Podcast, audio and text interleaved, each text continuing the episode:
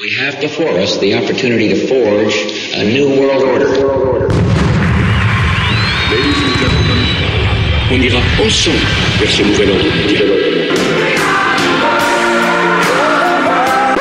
Am Israël Chai. Même si on peut imaginer, rêver d'un, d'un- Jérusalem euh, devenant capitale de la planète euh, et qui sera un jour unifié autour d'un gouvernement mondial. C'est un joli lieu pour un gouvernement mondial.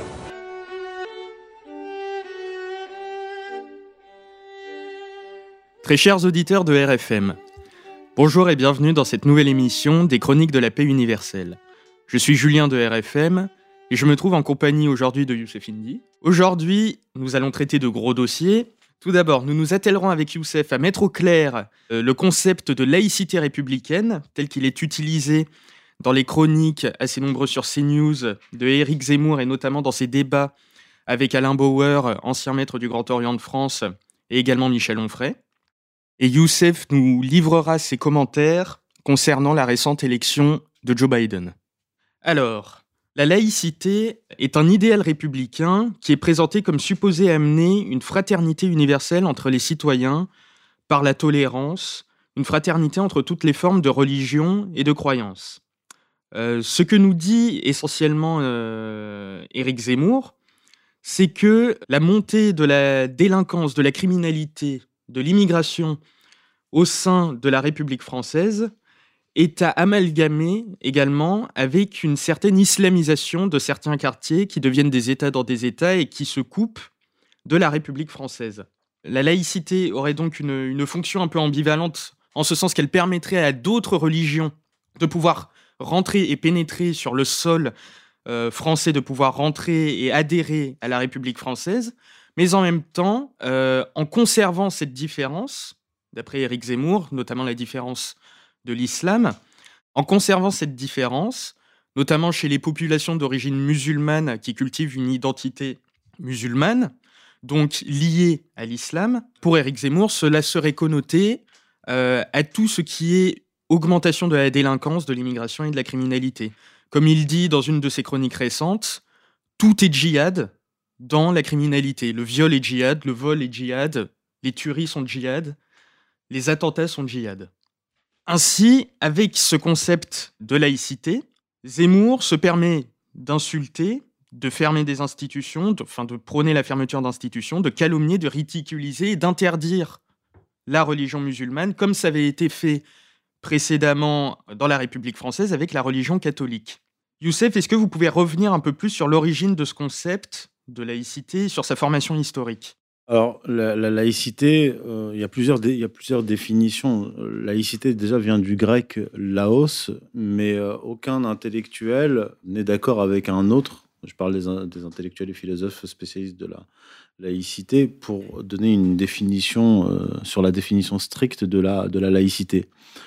Il y a ceux qui sont plutôt modérés, comme Jean Bobéro, qui nous disent que la laïcité, c'est la garantie de la liberté euh, culturelle, et, euh, et d'autres euh, qui sont à l'origine, en fait, qui appartiennent à la tradition religieuse républicaine, notamment Ferdinand Buisson, qui était à la tête de la commission de, de la loi de 1905, de séparation des églises et de l'État, qui défendent donc une laïcité de combat, une laïcité religieuse. Et comme le dit Vincent Payon, donc héritier de Ferdinand Buisson, la laïcité n'est pas du neutre, c'est du positif. La laïcité, c'est la religion de la République. C'est également ce que dit euh, Alain Bauer, qui est ancien maître du, du Grand Orient de France, je le rappelle. Il a dit euh, bah, sur le plateau de CNews que la laïcité n'a jamais et ne devait jamais être un concept neutre. C'est une dynamique active. Alors ça, c'est ce qu'il dit notamment euh, dans sa tribune dans, dans le, dans, le, Fi- dans le Figaro, où il prône un retour de la loi de 1905, mais là, pas concernant le catholicisme, plutôt euh, visant euh, l'islam, c'est-à-dire dissoudre euh, l'islam de France dans la République, dans la religion républicaine. Mais il dit autre chose, notamment sur CNews.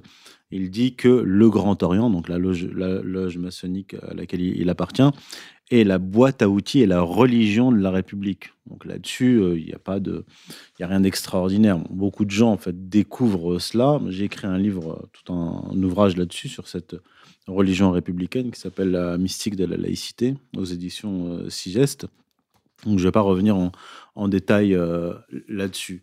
Alors, concernant Éric Zemmour, lui, prône effectivement une laïcité de combat. En cela, il n'est pas si éloigné de Vincent Payon ou, euh, ou d'Alain Bauer. En fait, Éric Zemmour veut utiliser cette laïcité de combat, ce qu'elle a toujours été en fait d'ailleurs depuis 1789. Les révolutionnaires républicains euh, mènent une guerre contre le catholicisme. Donc Éric Zemmour veut utiliser cette laïcité à nouveau, non pas contre le catholicisme, mais contre l'islam. Maintenant qu'on a détruit le, catholicisme, on va achever, euh, l'islam avec cette même laïcité.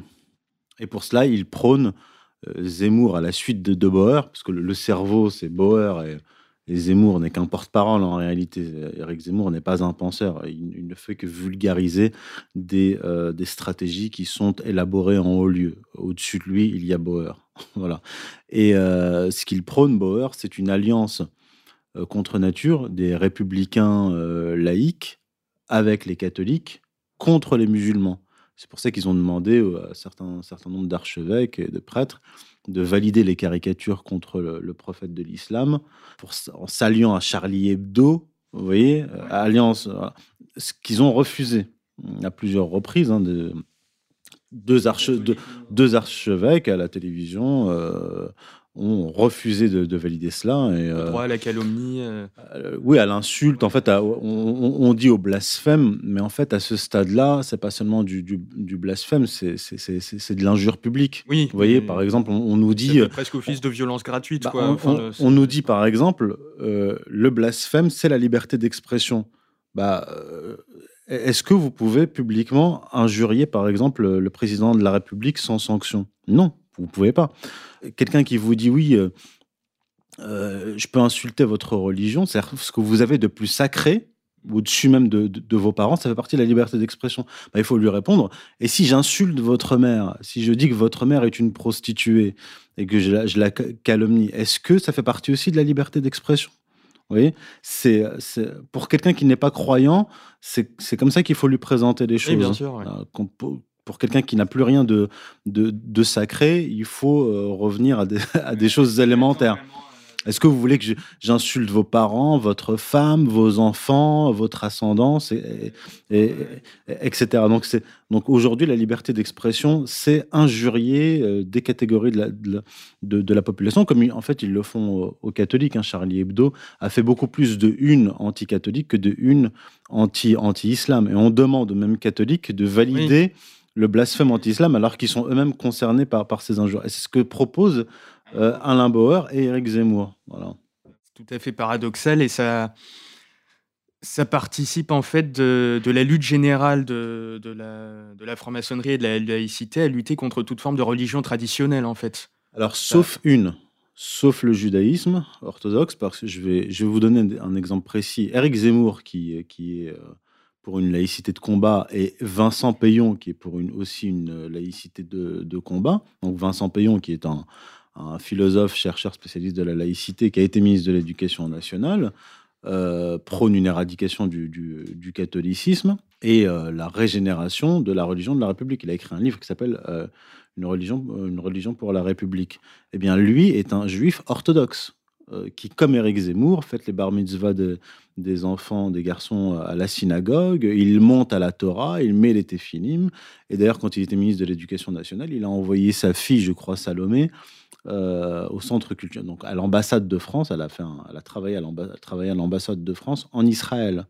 Donc on a affaire à des gens qui prônent une laïcité de combat contre le catholicisme, contre, contre l'islam, mais pas contre euh, leur religion, à savoir le judaïsme orthodoxe. Et il faut savoir que dans les synagogues de France, on, fait des prières en faveur de la République. La République, Pour la République. Donc dans les synagogues, on prie pour la République.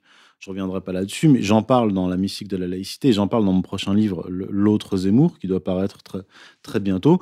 Je retrace cette histoire et, et, ces, liens organiques entre le, le, judaïsme, judaïsme orthodoxe, et, euh, la République, le, le, républicanisme, notamment un préfet dans la première moitié du XXe siècle, euh, d'origine juive et, franc-maçon, qui veillait à euh, faire disparaître tous les signes catholiques de l'espace public. Si nos auditeurs veulent creuser la question, je les encourage également à se procurer la conjuration antichrétienne de Monseigneur de Lassus, qui est éditée chez Contre-Culture, où il parle de la, de la déconstruction, de la déspiritualisation, de la destruction de, de la politique, de l'économie, de la spiritualité au sein du royaume de France par l'action des illuminés, des francs-maçons, des philosophes des Lumières, qui se synthétise dans l'idéologie maçonnique.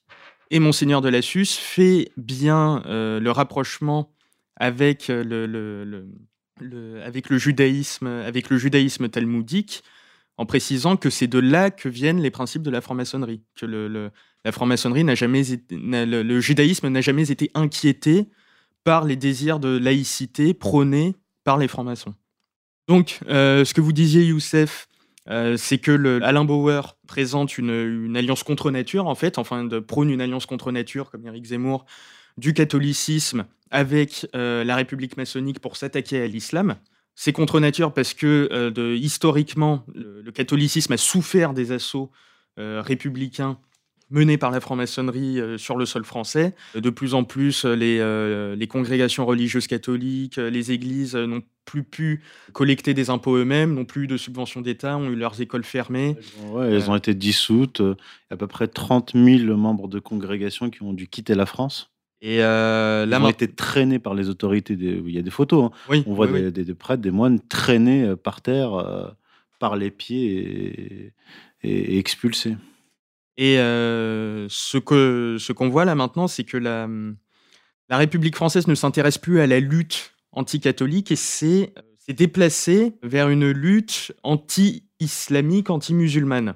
En ce sens qu'elle amalgame l'obscurantisme, l'absence de développement des sciences, la criminalité, le fanatisme avec la religion musulmane de la même façon qu'elle le faisait avec la religion catholique il y a plus de 50 ans, il y a plus d'un siècle. Youssef, est-ce que vous pouvez décrypter, nous renseigner un peu plus sur la notion d'islamisme, de qu'est-ce que c'est que l'islamisme ou l'islam politique, telle qu'elle est critiquée par euh, M. Zemmour et par M. Bauer.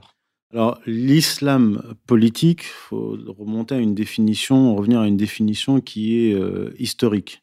L'islam politique n'a rien à voir avec euh, l'islam lui-même. Ce n'est pas la religion musulmane. L'islam politique, c'est un ensemble de mouvements politiques qui sont nés notamment après l'abolition du califat. Le califat a été aboli par Kemal Atatürk, qui était donc un jeune turc. Vous pouvez rappeler en quelle année?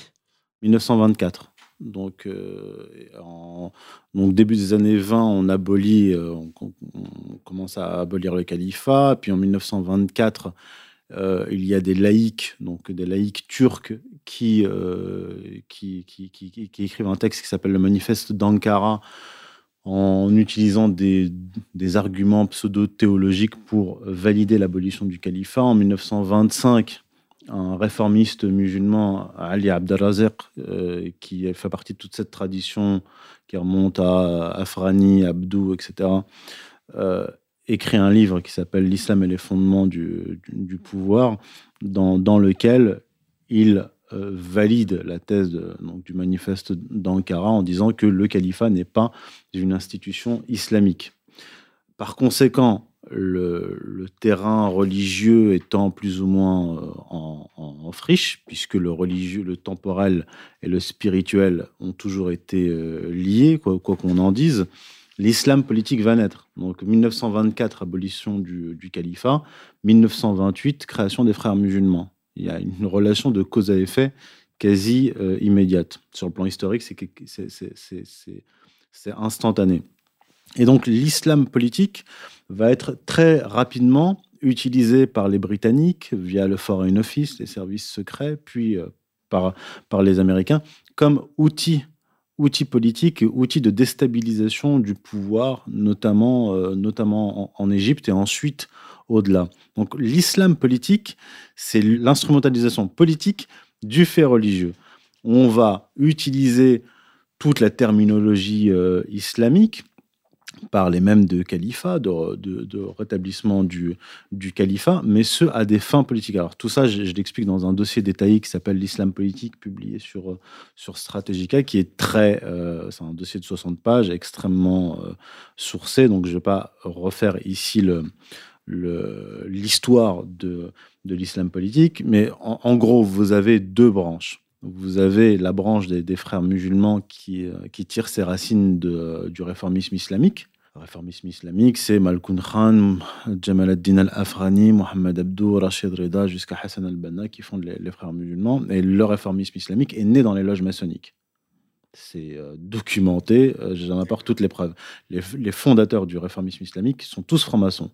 Malkoun Khan, Jamal ad-Din al-Afrani, Mohamed Abdou et Hassan al-Banna, lui, va organiser les frères musulmans sur le modèle maçonnique, avec les rites d'initiation euh, maçonnique.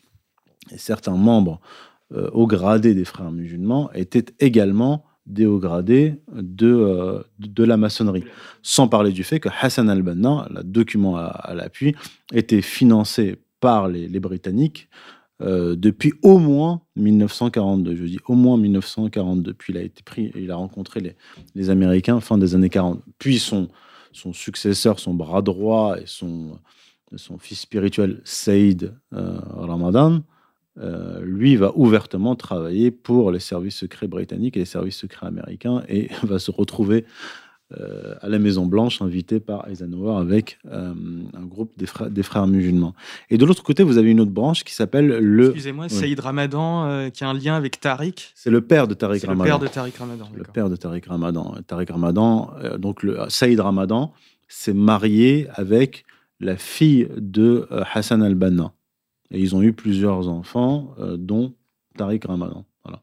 Ce qui explique aussi la trajectoire de Tariq Ramadan, euh, Oxford, Qatar, euh, euh, défendant les, prenant position en faveur des, des, terroristes en Libye, qu'il appelait les Freedom Fighters, en, faveur des, des rebelles, l'armée syrienne libre en Syrie qui égorgeait à tour de bras. c'est ça, c'est bon. Les chiens ne font pas des chats. La, la, trajectoire de Tariq Ramadan s'explique par sa filiation, quoi qu'il en dise.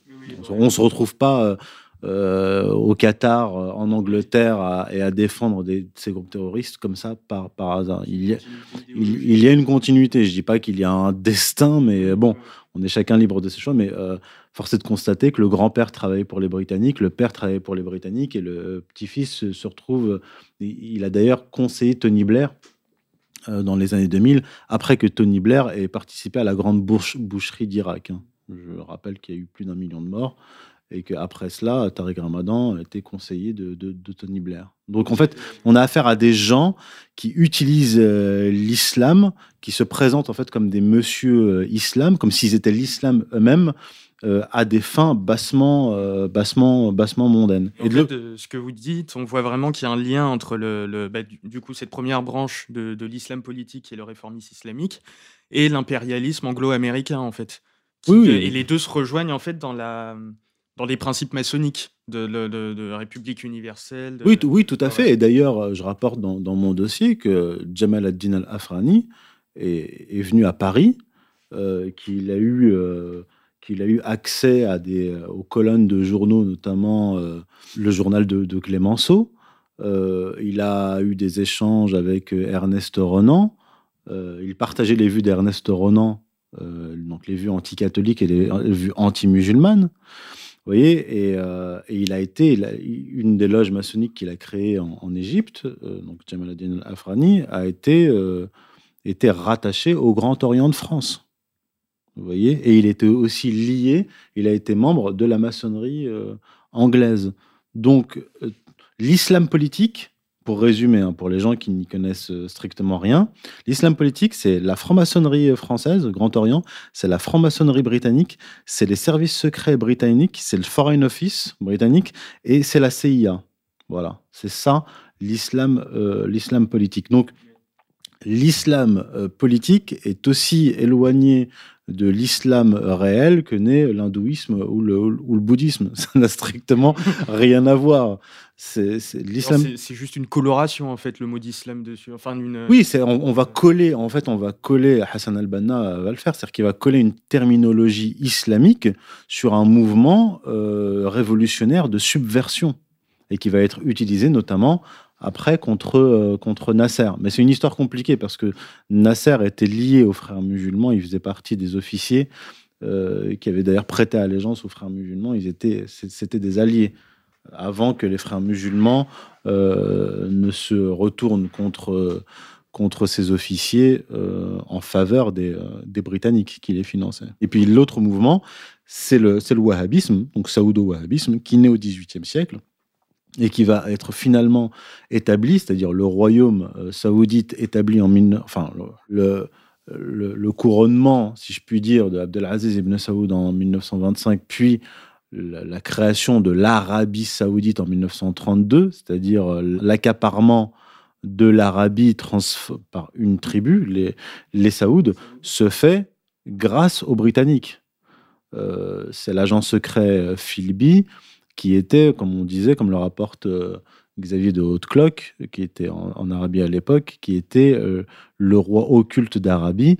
Et c'est euh, via Philby que la Grande-Bretagne versait un salaire à Abdelaziz ibn Saoud de 60 000 livres sterling par an. Donc, ils ce sont les Britanniques qui ont créé indirectement le royaume d'Arabie saoudite, comme c'est eux qui ont soutenu les frères musulmans. Donc l'islam politique, ces deux mouvements, frérisme, réformisme et wahhabisme, font, euh, sont, les deux principaux courants de, euh, de ce qu'on va appeler l'islam politique aujourd'hui. Alors quand on parle aujourd'hui à la télévision, quand les, hommes politiques, les, journalistes dont fait partie Zemmour, etc., euh, parlent d'islam politique, ils ne savent déjà eux-mêmes pas de quoi ils parlent.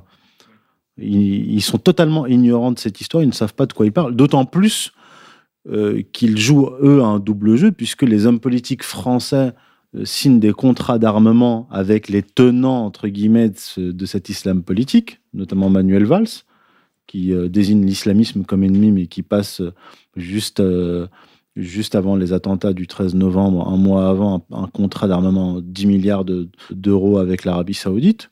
Éric Zemmour déclare sur CNews qu'il est tout à fait favorable à une alliance avec l'Arabie saoudite voyez, en fait, ces gens-là euh, tiennent un, double discours, c'est-à-dire qu'ils condamnent les effets euh, alors qu'ils valident, alors valident les causes. C'est eux qui sont les. Ce, ne sont pas les musulmans de France qui sont les alliés de l'islam politique. Les musulmans de France, à la limite, ils ne savent même pas ce que c'est que l'islam politique on leur parle d'islam politique du matin, du matin au soir, mais la majorité d'entre eux euh, ne connaissent pas l'histoire de l'Arabie saoudite, ne connaissent pas l'histoire des frères musulmans, euh, ils ne connaissent pas l'histoire euh, du, réformisme islamique. Ils, connaissent tout simplement l'islam, l'islam traditionnel que leur a transmis, transmis leurs parents. Les hommes politiques français sont beaucoup plus impliqués dans l'islam politique que ne le sont les musulmans de France. Et euh, je voudrais juste revenir sur quelque chose. Vous avez dit qu'il y avait une, une personnalité militante du réformisme islamique qui, euh, qui, euh, qui avait fréquenté Ernest Renan. C'est Jamal ad-Din al-Afrani. Enfin, fréquenter, c'est un grand mot, mais ils ont eu un, échange. Jamal ad-Din al-Afrani a répondu à Ernest Renan qui avait donné une, conférence. Je rapporte le texte d'Afrani, c'est paru dans, un journal euh, en France en, 1883, où en fait il valide toutes les thèses euh, d'Ernest Renan. Bah, c'est assez intéressant parce que Zemmour euh, a cité Renan dans, une de ses dernières émissions en disant on voit vraiment la contradiction qu'il y a à la fois se, revendiquer de l'islamisme et en même temps le, s'acoquiner avec quelqu'un comme Renan qui, a dit une phrase que Zemmour cite qui est il y a une hostilité instinctive de l'islam pour la rationalité. Il y a une hostilité instinctive de l'islam pour la rationalité.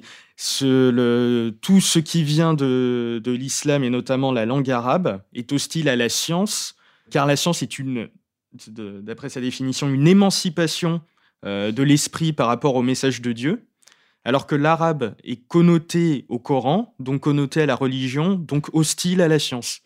il, n'y a pas de, développement scientifique, il n'y a pas de développement philosophique, il n'y a pas de, développement artistique dans une civilisation qui prendrait comme langue euh, l'arabe. Et des personnes qui prônent ça se retrouvent des alliés idéologiques du réformisme islamique. Vous, voyez ce que je veux dire? Il y, a, il y, a, quelque chose de très contradictoire quoi, entre, l'islam politique et l'islam. Oui, alors euh, bah, je vais quand même répondre là-dessus. Euh, Jamal ad-Din al-Afrani effectivement valide la thèse d'Ernest Renan. Il dit que les peuples musulmans doivent se débarrasser de l'islam pour eux aussi euh, entrer dans la, dans, la civilisation. Mais en fait, Jamal ad-Din al-Afrani tient un double discours. Il tient un discours euh, vis-à-vis des populations arabophones, il, il fait même la, la, promo, la promotion, l'apologie du fanatisme. Et quand il est à Paris et qu'il s'adresse en fait à ses vrais frères, puisqu'il était franc-maçon, là, euh, il, euh, il s'attaque à l'islam et il, euh, dit qu'il est favorable à une disparition, de l'islam. Alors, concernant la science, la civilisation musulmane, bon, Ernest Renan était, était, un rationaliste, était même un positiviste. Et c'était un anti, un anti-religieux, un anti-catholique, très certainement, euh, très certainement franc-maçon. Donc, on, se cache derrière un, magistère, une sorte de magistère euh, intellectuel pour faire la promotion euh, d'idéologies rationaliste, progressiste, euh, euh, maçonnique. Or, si on se penche sur, sur l'histoire de l'islam, dès les premiers siècles, il y a un essor intellectuel et, scientifique comme euh, rarement il y en a eu dans même l'histoire de l'humanité. Je veux dire, c'est quand même dans, dans, le monde musulman qu'on a vu se développer de façon, de façon quasiment explosive les sciences profanes l'astronomie, les mathématiques, euh, l'invention du zéro, ce qui, n'est pas rien.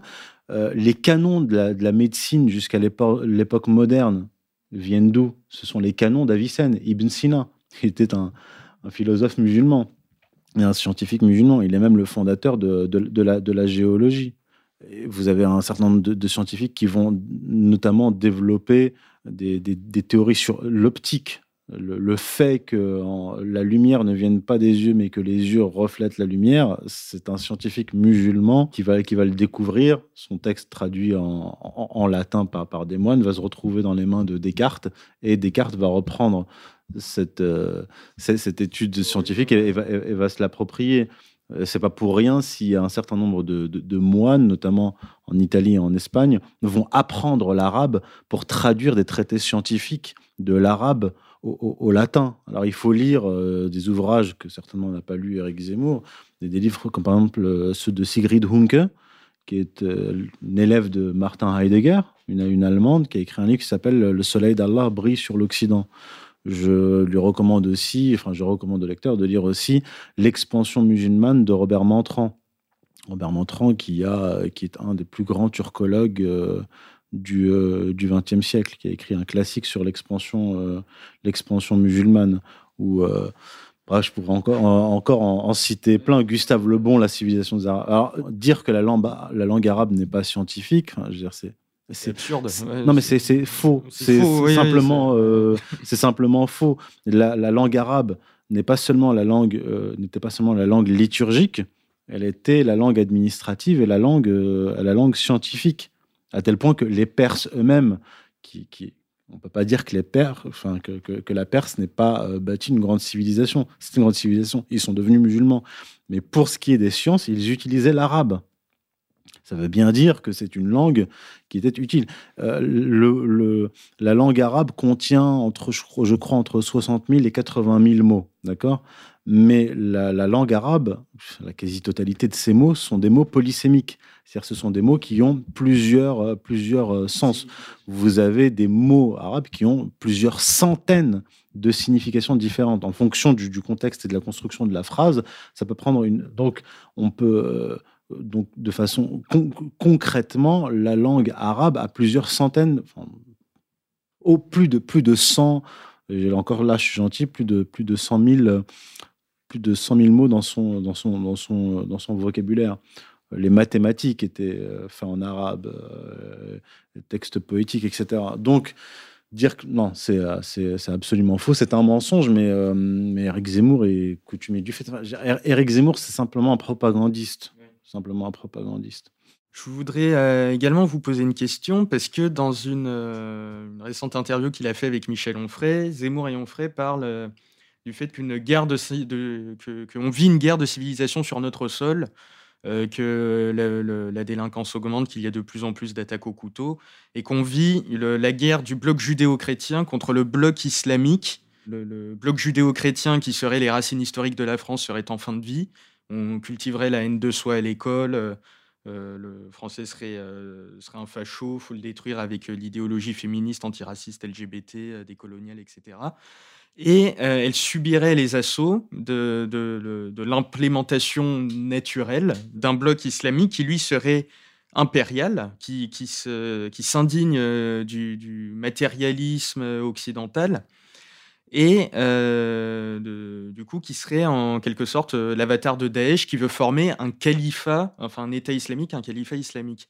Et je voulais vous demander quelle était la différence entre le califat dont vous avez parlé en début d'émission, qui a été aboli en 1924, euh, notamment par l'initiative de, de l'islam politique, et le califat mondial qui lui est prôné par Daesh et qui est issu de cet islam politique?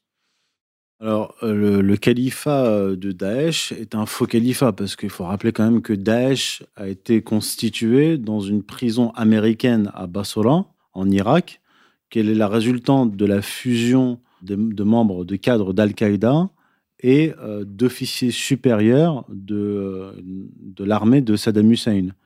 Donc, on ne peut pas dire que ce soit le fruit de l'islam traditionnel. On a d'un côté des baasistes absolument pas euh, religieux, qui ne sont même pas, qui ne sont même pas musulmans, certainement même euh, athées, qui vont s'allier à Al-Qaïda. Al-Qaïda, je rappelle que c'est euh, une création américaine sous Jimmy Carter, lorsque Zbigniew Brzezinski était, était conseiller et, à la tête de celui qui gérait la sécurité euh, intérieur des, États-Unis. Je crois que c'était ça son poste. En tout cas, c'est lui qui a créé de son propre aveu. Il a créé Al-Qaïda. Pour aller déstabiliser l'Afghanistan. Euh, voilà, pour combattre, euh, pour combattre les soviétiques, en fait, en, Afghanistan et, décomposer l'Union soviétique. Donc, on a d'un côté donc, une création américaine, Al-Qaïda, des baasistes du renseignement militaire, donc de l'armée de, de Saddam Hussein, qui vont s'allier dans une prison américaine pour créer Daesh. Et euh, tout l'armement de Daesh vient des États-Unis. Euh, d'où venaient les pick-up, d'où venaient les armes, et puis régulièrement euh, l'armée. oui, et puis l'armée américaine. Enfin, elle, en plus, elle s'est retirée pour laisser de l'espace, l'espace vital de à, Daesh pour qu'il puisse se constituer tranquillement. Et puis très régulièrement, de ce qu'on sait, il y avait des largages accidentels d'armes donc par les Américains euh, dans des zones euh, contrôlées par, par Daesh. Donc euh, Daesh, même Wesley Clark, qui est quand même l'ancien commandant suprême de l'OTAN, a déclaré Nous, les Américains, avons créé Daesh à la demande pour rendre service à notre allié dans la région. qui est l'allié dans la région? C'est certainement pas l'Iran, c'est Israël. Voilà.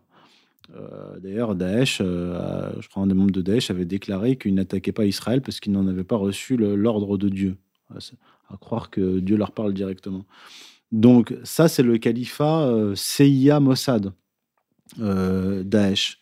Le califat islamique traditionnel, c'est une création du prophète lui-même à l'époque, lorsqu'il était, lorsqu'il était à Médine, et c'est euh, la constitution euh, d'un État euh, religieux sur le modèle classique traditionnel, où le, temporel et le spirituel sont liés. D'ailleurs, Jean-Jacques Rousseau le, disait, hein, il disait, l'islam ne connaît pas le problème qu'a connu le, le, monde chrétien, parce que dans le monde chrétien, il dit, on n'a jamais su qui du prince ou du pape avait le pouvoir.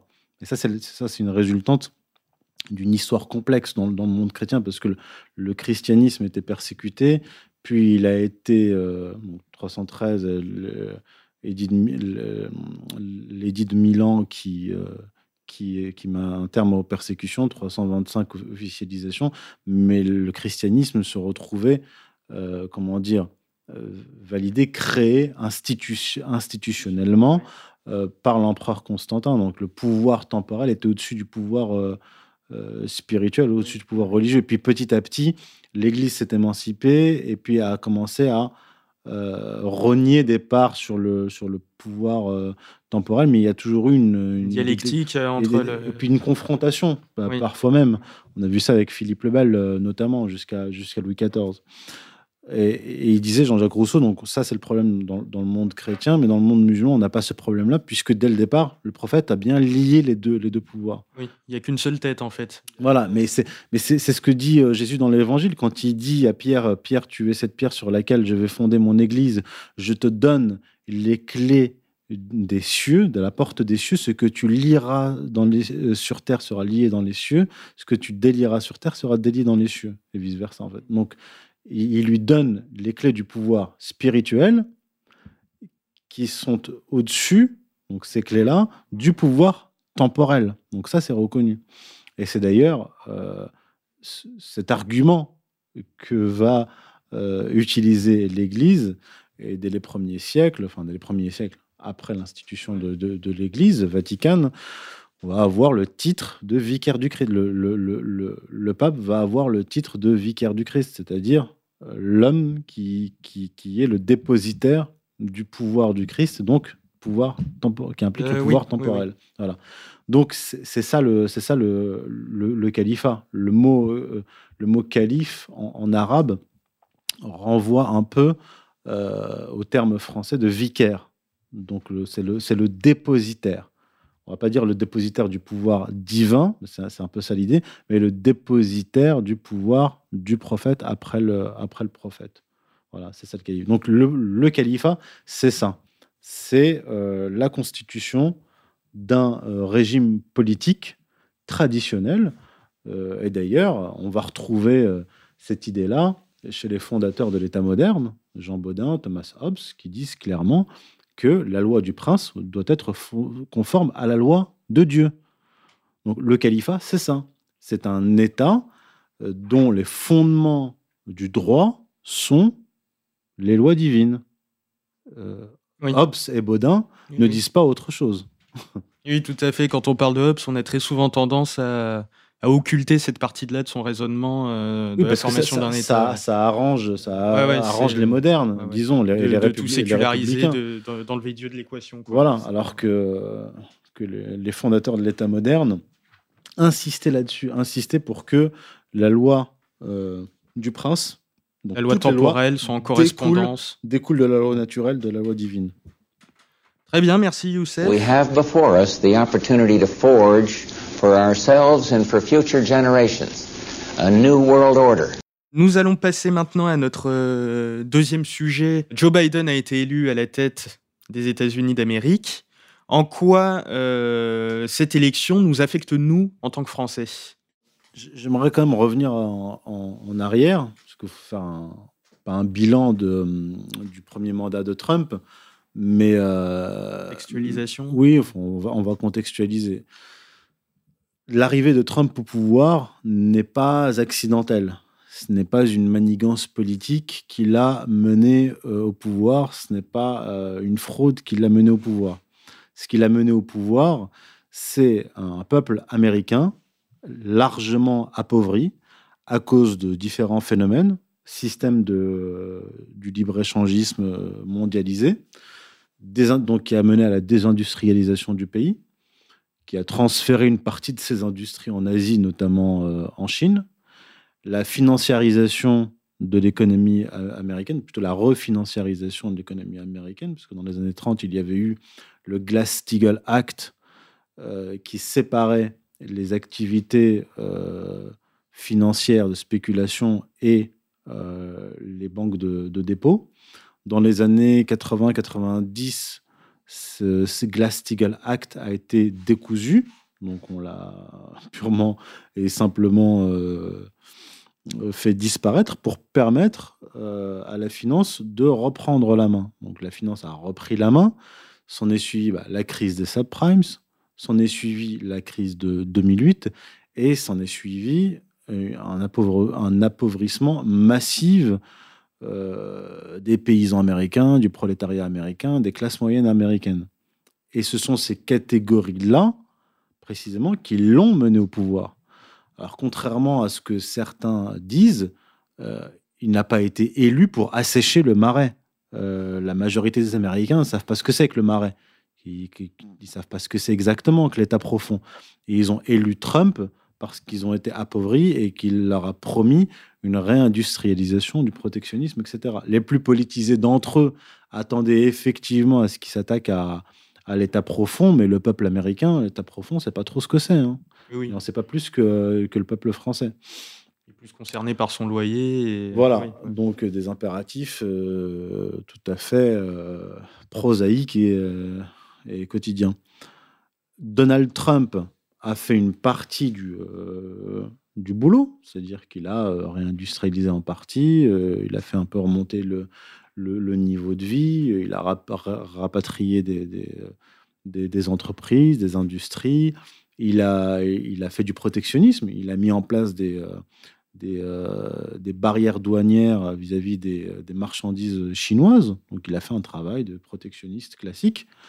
Pour ce qui est d'assécher le marais, il n'a pas réussi. Alors, excusez-moi, mais quand Trump a été élu, j'ai écrit un article en novembre 2016 qui s'appelle L'élection de Trump, fin euh, de la globalisation et retour euh, de la nation, point d'interrogation. Et je disais dans cet article qu'évidemment, Donald Trump ne pourra pas, à lui tout seul, avec ses alliés, démanteler l'énorme machine euh, impériale et l'État profond.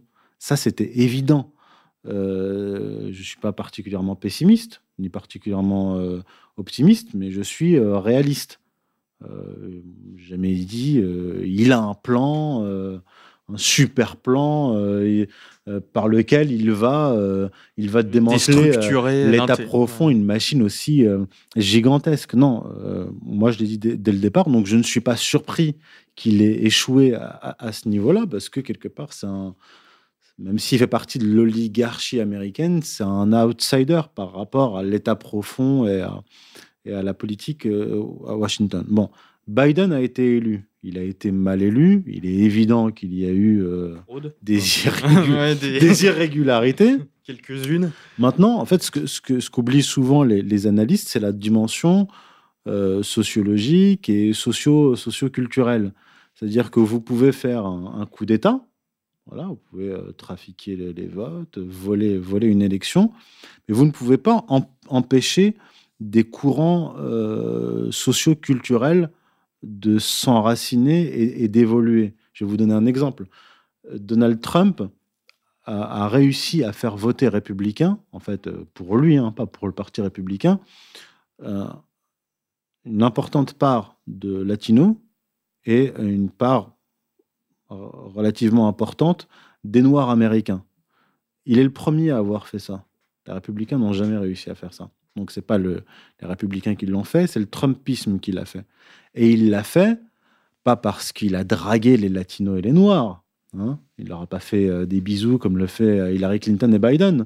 Non, il a euh, mené une politique protectionniste économique qui leur a été favorable.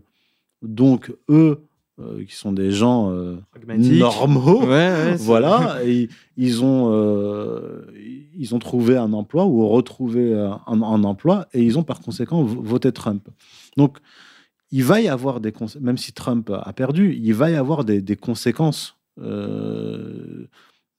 socioculturelles sur, sur la durée et donc, et donc politiques. C'est-à-dire que même si Trump disparaît de la scène, le Trumpisme, lui, n'a pas disparu. En fait, le Trumpisme, c'est quoi? C'est du populisme, euh, d'une certaine manière, où c'est euh, un discours et une action politique favorable au peuple. Le peuple, c'est quoi? C'est euh, les paysans, prolétariens et les, et les, classes moyennes. Dès lors que Biden va entrer en fonction et qu'il va mener sa politique de type sorosienne, de désindustrialisation et de tentative de dictature numérique, les acquis du Trumpisme vont euh, émerger. C'est-à-dire que toute une partie de la population américaine qui a goûté un peu de ce protectionnisme et, qui a vu que c'était possible, c'est-à-dire concrètement de remonter, de remonter la pente, risque de réagir, je ne sais pas exactement quand, comment, mais de façon relativement euh, violente. D'autant plus que les républicains vont avoir un, problème, c'est-à-dire que euh, les républicains, les personnalités républicaines soutenues par, Trump, si elles ne défendent pas les intérêts de ces catégories qu'a défendu euh, Trump, ils vont être désavoués. Et, et, ce qui va se passer aux États-Unis dans les prochains mois, les prochaines années, va être très très intéressant. On peut imaginer des États qui vont faire sécession. On peut, on peut imaginer des, des, révoltes euh, locales euh, plus, ou moins, plus ou moins violentes. Donc il va se passer quelque chose. Maintenant, pour répondre à la question euh, par rapport à la France, bon, je vais, là, je vais, je vais essayer d'être optimiste. Qu'est-ce que concrètement l'élection de Trump, le mandat de Trump, a apporté de positif aux Français? Je vous, pose, vraiment, je vous pose la question à vous, hein, Julien. Est-ce que vous pouvez me dire concrètement, voilà, l'élection de Trump, qu'est-ce que ça a apporté, a positif a apporté ça concrètement à la France? Ça a changé quelque chose? Ça a empêché quelque chose qui qui, qui, qui n'aurait pas pu se qui, qui aurait pu se passer de négatif? Est-ce que ça a empêché l'élection de Macron? Non. C'est difficile. Hein ouais, c'est assez difficile à répondre. En fait, hein. en fait, il n'y a, a, pas eu d'avantage immédiat. Tout simplement parce que Trump est le président des États-Unis et qu'en plus de ça, Trump, en isolationniste, peut-être suivant un petit peu les recommandations de Brzezinski avant de mourir, s'est désintéressé de la France de l'Europe, en fait. Et ça a permis notamment aux euh, globalistes de la tendance euh, bah, cosmopolite, euh, libérale, Soros et compagnie, de fermement s'implanter en France. on peut dire que la France a un train de retard par rapport aux États-Unis. C'est-à-dire que Trump élu aux États-Unis n'a pas empêché l'élection du LGBT, euh, du produit LGBT banque qu'est Macron euh, en France. Ça, au contraire, justement, peut, peut-être, euh, comment dire, la, prise de pouvoir momentanée des souverainistes aux Américains a peut-être produit un effet de périphérisation de, cette oligarchie euh, cosmopolite, notamment en France. Et on le voit avec l'affaire Epstein. Beaucoup de personnages, personnalités liées à, euh, au réseau Epstein sont à Paris. Sont, sont en France, sont, sont, sont à Paris. Donc il faut voir le bon, le, faut voir le, bon côté des choses. Maintenant, l'élection de, de, de Biden va peut-être conduire les États-Unis à se réintéresser de plus près à l'Europe et à la France. C'est une, c'est une possibilité. Mais l'effet positif que, peut avoir la première élection de, Trump, on va peut-être le voir en France bientôt. Je parlais de mouvements socio-culturels. C'est-à-dire que quand Trump avait été élu et après le Brexit, j'avais écrit que ces, deux événements, Brexit plus Trump, annonçaient euh, un retour de, l'idée de, nation, et donc euh, d'un discours favorable au peuple, sur le, vieux, continent.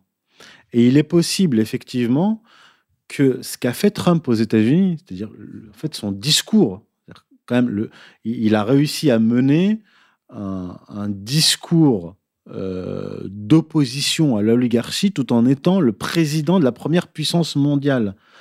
Et comme dans le monde occidental, comme le monde occidental est le moteur culturel du reste du monde, euh, même la Russie et la Chine, ils suivent. Hein, ils, suivent. Donc, je, termine ma phrase. Le monde occidental est le moteur culturel, et dans le monde occidental, euh, le, centre de la, production de, culture, les leaders idéologiques, ce sont les anglo-américains, plus particulièrement les États-Unis. Le fait qu'il se soit passé ça aux États-Unis, qu'un président ait tenu un discours euh, assez hostile à Big Pharma, euh, hostile aux, globalistes, à Soros euh, et, à, sa clique, favorable au protectionnisme, etc. Tout ce, discours-là. Le président des États-Unis banni de, Twitter, etc. va nécessairement euh, faire sauter des digues euh, idéologiques en France. Et ça a déjà commencé. Donc, il va y avoir un effet négatif, c'est-à-dire la Macronie, le macronisme va se rapprocher de plus en plus des, États-Unis et des réseaux LGBT, bancaires, etc. Mais parallèlement, on va avoir un, mouvement de, fond qui va s'accentuer en France de contestation, de discours populistes. Et ce qu'il faudra en France, c'est que demain, les Français trouvent un champion. Parce, que la guerre culturelle, en fait, a déjà été gagnée, notamment par les Gilets jaunes quand il y a eu le mouvement des Gilets jaunes, 80% des, Français étaient favorables aux Gilets jaunes. Donc sur le plan culturel, c'est gagné. Maintenant, il faut qu'il y ait la transformation politique de cette victoire culturelle. Donc trouvez-le ou les champions qui vont porter ce, porter ce discours en opposition euh, au pouvoir. Donc c'est à peu près comme ça que je vois les choses. Ce que vous dites sur la victoire culturelle des Gilets jaunes, qui n'attend plus euh, que sa transformation politique, ça me fait penser un peu bah, à la situation actuellement avec les élections américaines et notamment la fraude de Biden aux États-Unis. Enfin, il y a un monde entre à la fois l'acceptation, d'une vérité culturellement euh, acceptée en masse par des citoyens et euh, le fait que, ce, que cela entraîne des changements politiques profonds au niveau du gouvernement. Euh, par exemple, d'après les, estimations les plus optimistes euh, des, euh, des, Trumpistes, Trump aurait gagné l'élection euh, à 83%. Biden n'aurait eu que 17%. il y aurait eu 83% de votes pour Trump. Ces irrégularités aux élections, elles sont tellement massives et tellement nombreuses qu'il y a même, je crois, un tiers des personnes qui ont voté démocrate qui refusent le résultat de l'élection en disant que l'élection a été truquée, que c'est pas une manière démocratique de gagner, etc. Et du coup, il y a une immense majorité des, euh, votes républicains qui, euh, qui crient à la fraude, un bon tiers des démocrates qui crient également à la fraude. Mis sur la population, enfin sur euh, l'électorat américain, ça va donner des dizaines de millions de personnes, peut-être même, si on pousse loin, une centaine de millions de personnes.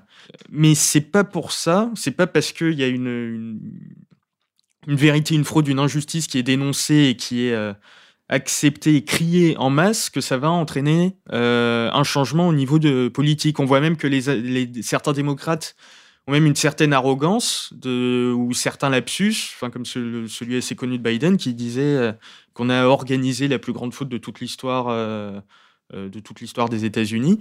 Il y en a plusieurs qui assument le fait qu'il y ait eu fraude, sans pour autant se dire que ça va changer quelque chose. Il y a eu fraude, on s'en fout. Alors je vais répondre. Bah ça, ça s'appelle un coup d'État. C'est simple. Euh, après l'élection de Macron, j'avais parlé d'un coup d'État. J'avais dit l'oligarchie a fait un coup d'État en France, parce que son, élection était déjà suspecte. Et en fait, quand vous faites un coup d'État, vous ne dites pas euh, j'ai été porté démocratiquement au pouvoir. Vous faites un coup d'État et vous dites j'ai pris le pouvoir. C'est un, coup de force. Et, en fait, c'est, on, voit en fait tout le, le baratin, pour dire, euh, plus poli, tout le discours autour de la, démocratie s'effondre aujourd'hui. Moi, je parle de la, de la superstition. Je parlais en 2017 d'ailleurs de la superstition de la démocratie. J'ai publié un article qui s'appelait La fin de la démocratie. En fait, c'est pas la fin de la démocratie, c'est la fin de la superstition démocratique. C'est-à-dire que euh, la croyance en la démocratie, même ceux qui portaient le discours euh, démocratique, cela même l'abolissent. En fait, à partir du moment où le peuple... Et en fait, c'est plutôt une bonne nouvelle, parce que ça démontre que le, peuple, non seulement ne croit plus en la démocratie, mais ne croit plus dans ces élites pseudo-démocratiques, ou euh, élues, euh, supposément, élues, élues démocratiquement. Et en fait, ça, ça, met en évidence que ces euh, démocrates, dans tous les sens du, du terme, ne peuvent plus gérer euh, les, euh, les États-Unis, la France, l'Europe, le monde occidental dans le cadre social-démocrate. Ils sont obligés non seulement de faire un coup d'État, mais en plus de ça, d'assumer ce coup d'État. Et c'est ce qui se passe en, France. Et pour revenir sur, les États-Unis, mon propos de tout à l'heure, Trump avait aussi une autre fonction.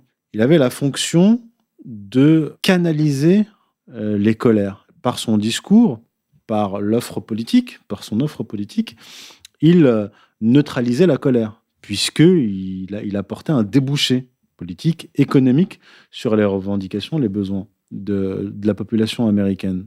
Eh à partir du moment où vous faites disparaître cette espèce de catalyseur, euh, celui qui contient euh, la colère, en faisant un coup d'État, vous vous mettez en danger.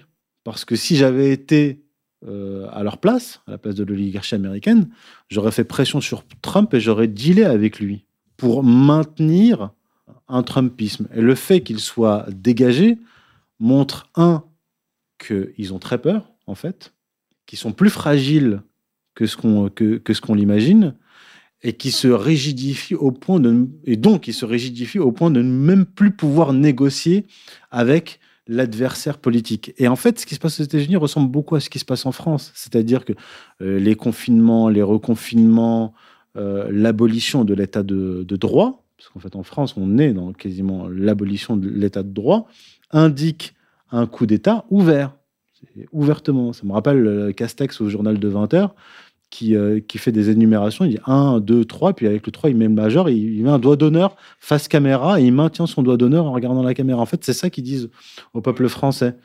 Euh, comme Macron qui dit récemment dans un texto à Véran euh, courage, on les aura, ces connards. à mon avis, les connards, ils parlent du peuple français.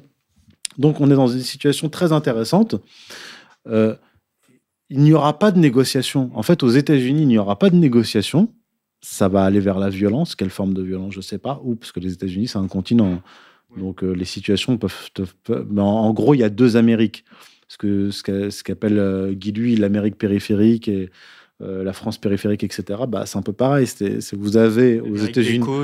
Voilà, vous avez l'Amérique des côtes côte est, côte ouest, avec les, bourgeoisies euh, démocrates, et vous avez en fait le, centre, le cœur des États-Unis, paysanne, euh, classe populaire, euh, classe moyenne, favorable, favorable à Trump.